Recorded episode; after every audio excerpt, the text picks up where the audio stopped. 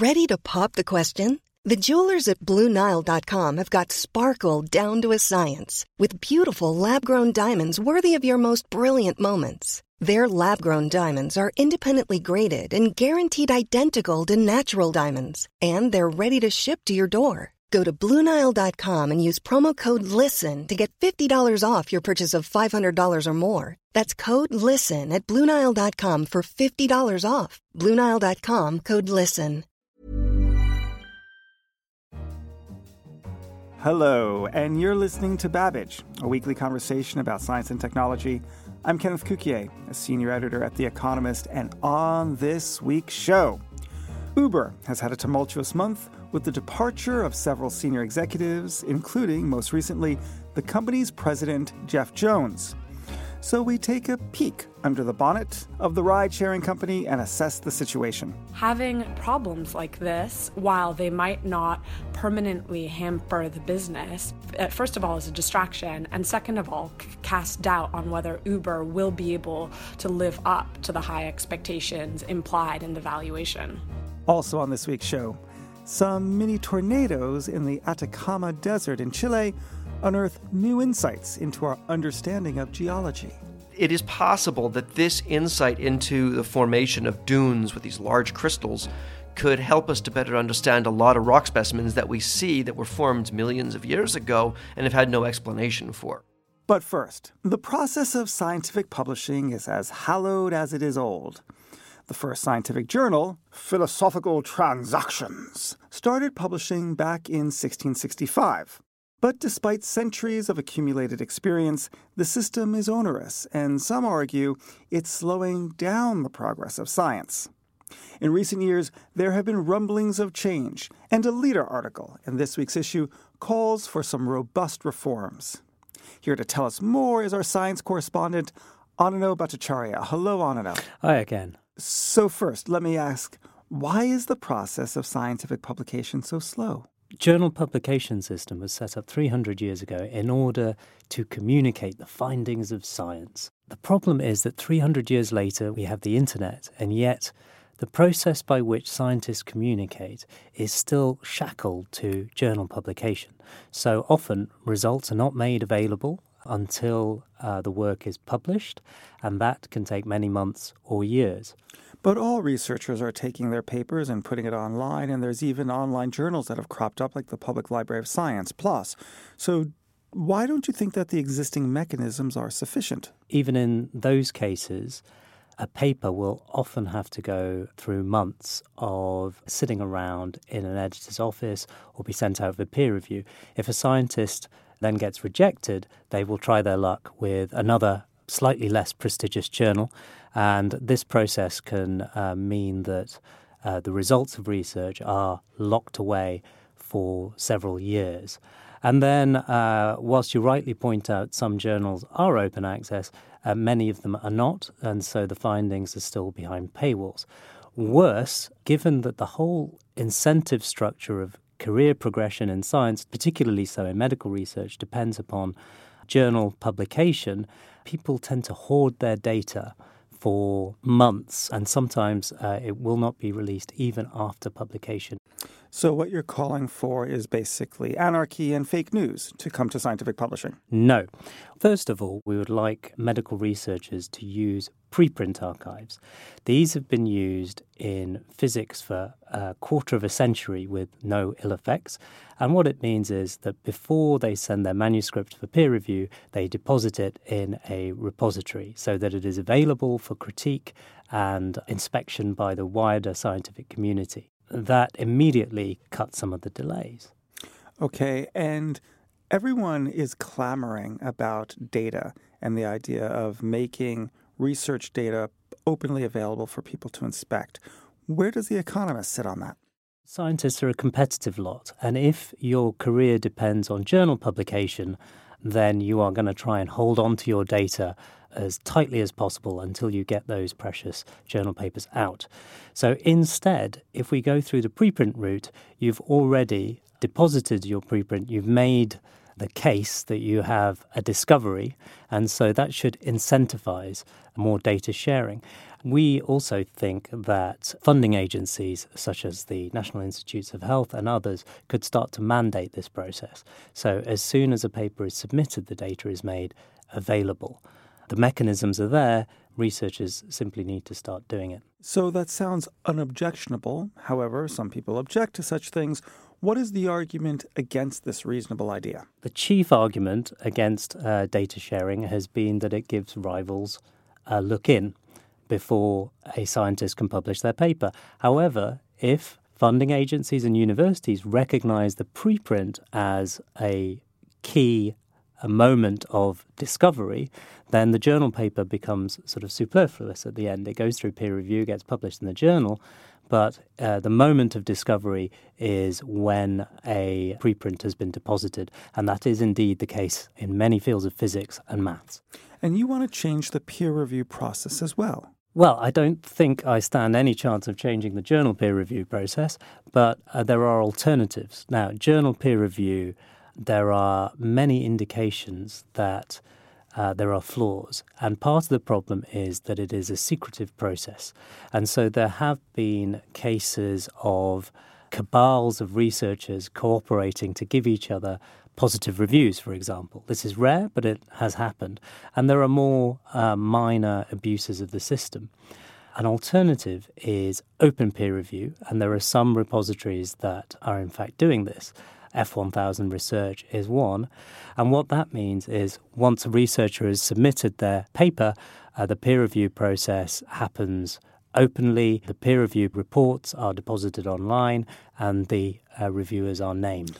Now, the stakes of getting these things right, from a repository to improving peer review to freeing up some of the data, isn't really about science. It's really about society and it's about making important changes. The stakes are quite huge in terms of the advancement of knowledge and an entrepreneurial culture. It is vitally important and in medical research doubly so imagine if an epidemic should break out then having the latest data to be able to tackle the crisis is absolutely central uh, in order for health agencies to respond appropriately.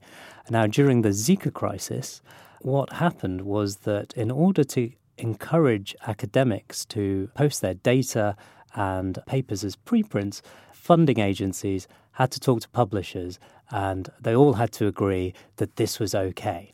Now, the reason for that is that in many cases, the publication of preprints was frowned upon by some journals, and scientists didn't want to compromise their chances of publishing in elite journals by depositing preprints. I think that this is an outrageous uh, state of affairs, so we, we think this should change. Yeah, that's right. It can't be a one off, it needs to be a process. That's right, yeah. Great. Listen, Ananyo, thanks for joining us. Thank you very much, Ken. A pleasure as always. In last week's episode, we discussed how a succession of strange radio signals picked up in an observatory in Australia could potentially be sent by space aliens. The idea is that these waves are in fact used like an electromagnetic wind to push along huge spacecraft equipped with sails through the galaxies. Yes, it sounds a little bit strange, but the researchers are from my beloved Harvard, so it might be true. The story inspired some spirited conversations on social media. On Facebook, Peter Stricker wrote, quote, I'm curious how the spaceship that was accelerated by radiation from the originating planet would be decelerated by opposite radiation from the destination planet. That scheme would require a parallel intelligence at the destination. Unquote. And Peter, that would be true. So, of course, clearly the destination could not be Earth. We've also received an email from one of our listeners, a certain Nathan Fry. Nathan wrote, I recently listened to the Little Green Men podcast and noticed Kenneth's, that's me, use of the term theory a couple of times instead of, quote, hypothesis or, quote, guess. I've noticed this a few times in previous episodes as well. I know it sounds pedantic, but the refrain, it's just a theory, is commonly used by evolution deniers to denigrate the theory of evolution. As we all know, Scientific theories are backed up by mountains of evidence, as opposed to the colloquial use of the word, which basically equates to just a guess. Since you're usually talking about scientific concepts, it seems more appropriate to use hypothesis in this context. Thank you and keep up the good work, Nathan Fry. So, Nathan is absolutely correct, and I apologize to listeners. I have been using a very informal use of the term theory when in fact I should be using often hypothesis. And I will be really careful next time because you know what? Words matter and these things are important. So thank you, Nathan. Don't forget, you can all get in touch with us about all of our content, and we love reading your letters and seeing your social media posts. You can tweet us at Economist Radio or write on our Facebook page or email us at radio at economist.com. Next up, Uber has been having a rather bumpy ride recently. The ride sharing company appears to be in turmoil. Several senior executives have left over the past few weeks, along with the president, Jeff Jones, at the end of last week. He had only been on the job for seven months. Joining us on the line from Silicon Valley to tell us more is Alexandra Suich, our U.S. technology editor. Hello, Alexandra. Hi, Ken. Alexandra, Uber, what is going on? It has been a series of extremely unfortunate events uh, that started in January. So, the hashtag delete Uber campaign uh, encouraged users to delete the Uber app and stop using it uh, because of Travis Kalanick's supposed support of Trump in spite of the refugee ban. And then from there, there have been many difficult things, which in isolation, a company could handle. Coming all together, I think it's really difficult. A sexual harassment allegation, a woman who had worked there suggesting it's systemic and that there are cultural issues, an executive departure, revelations about a secret software program that was used to foil regulators.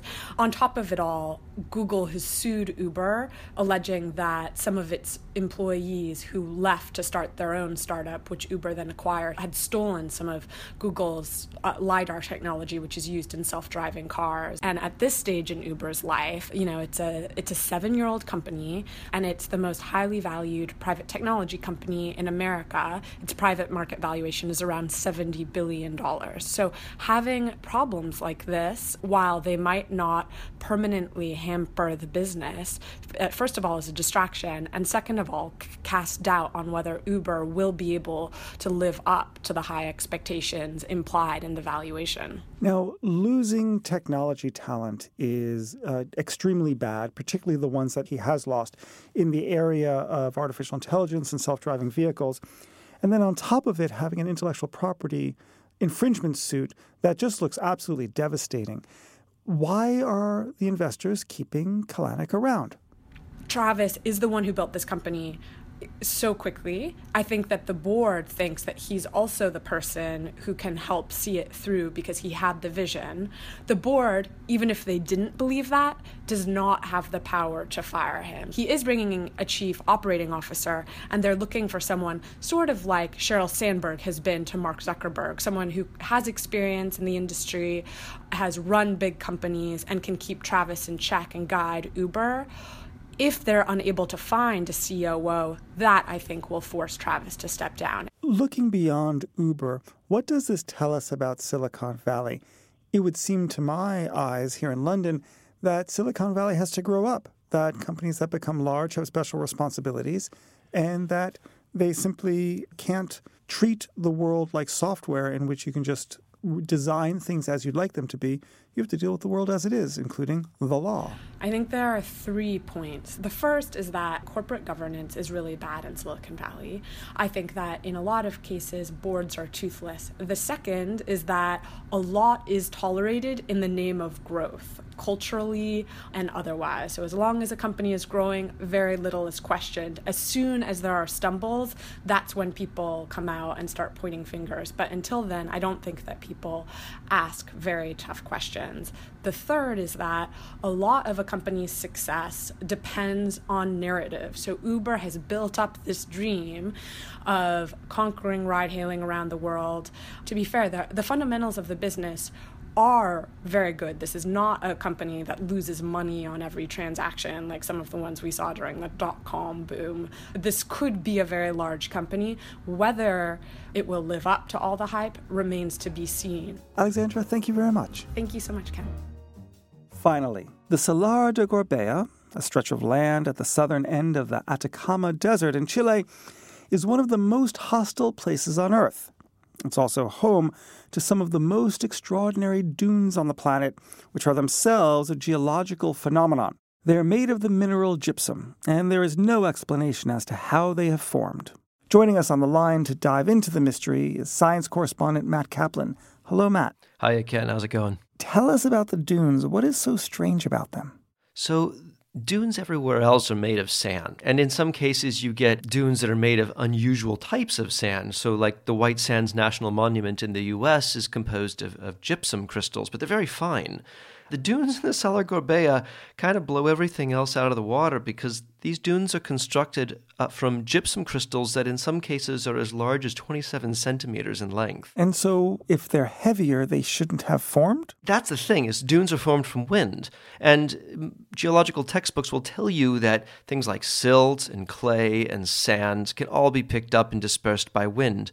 But when you start getting up to things like cobbles and pebbles, things that are, are quite substantial in size, you don't see those things being moved around routinely by wind. So the question was how the hell were these things getting to the dunes? I mean, Salar Bay is weird. It also has ponds that are acidic and salty.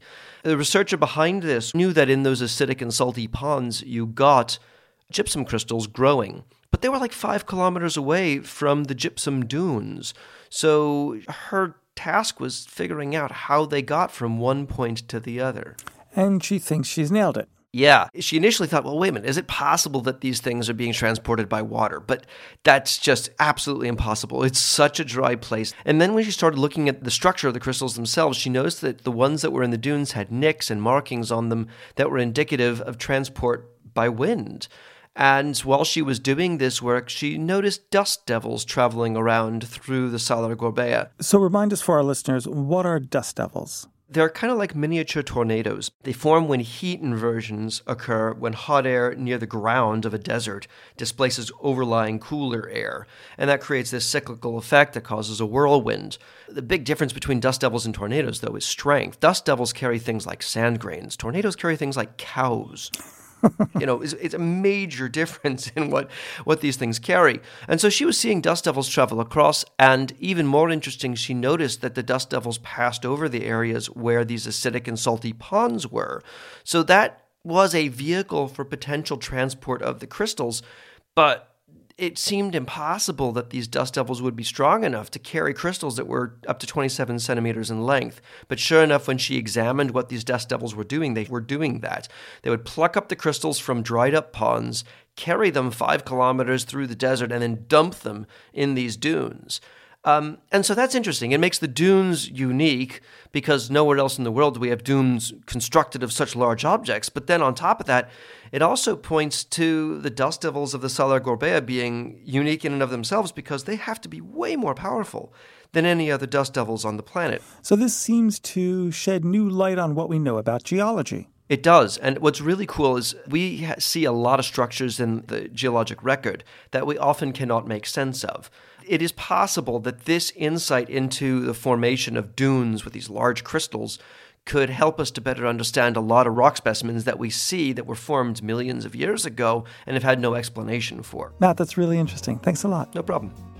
We hope you've enjoyed this episode of Babbage. If you have, please take a moment to rate this at your favorite podcast app or on iTunes. And if you have any thoughts on this week's show, email us at radio at economist.com. In London, this is The Economist.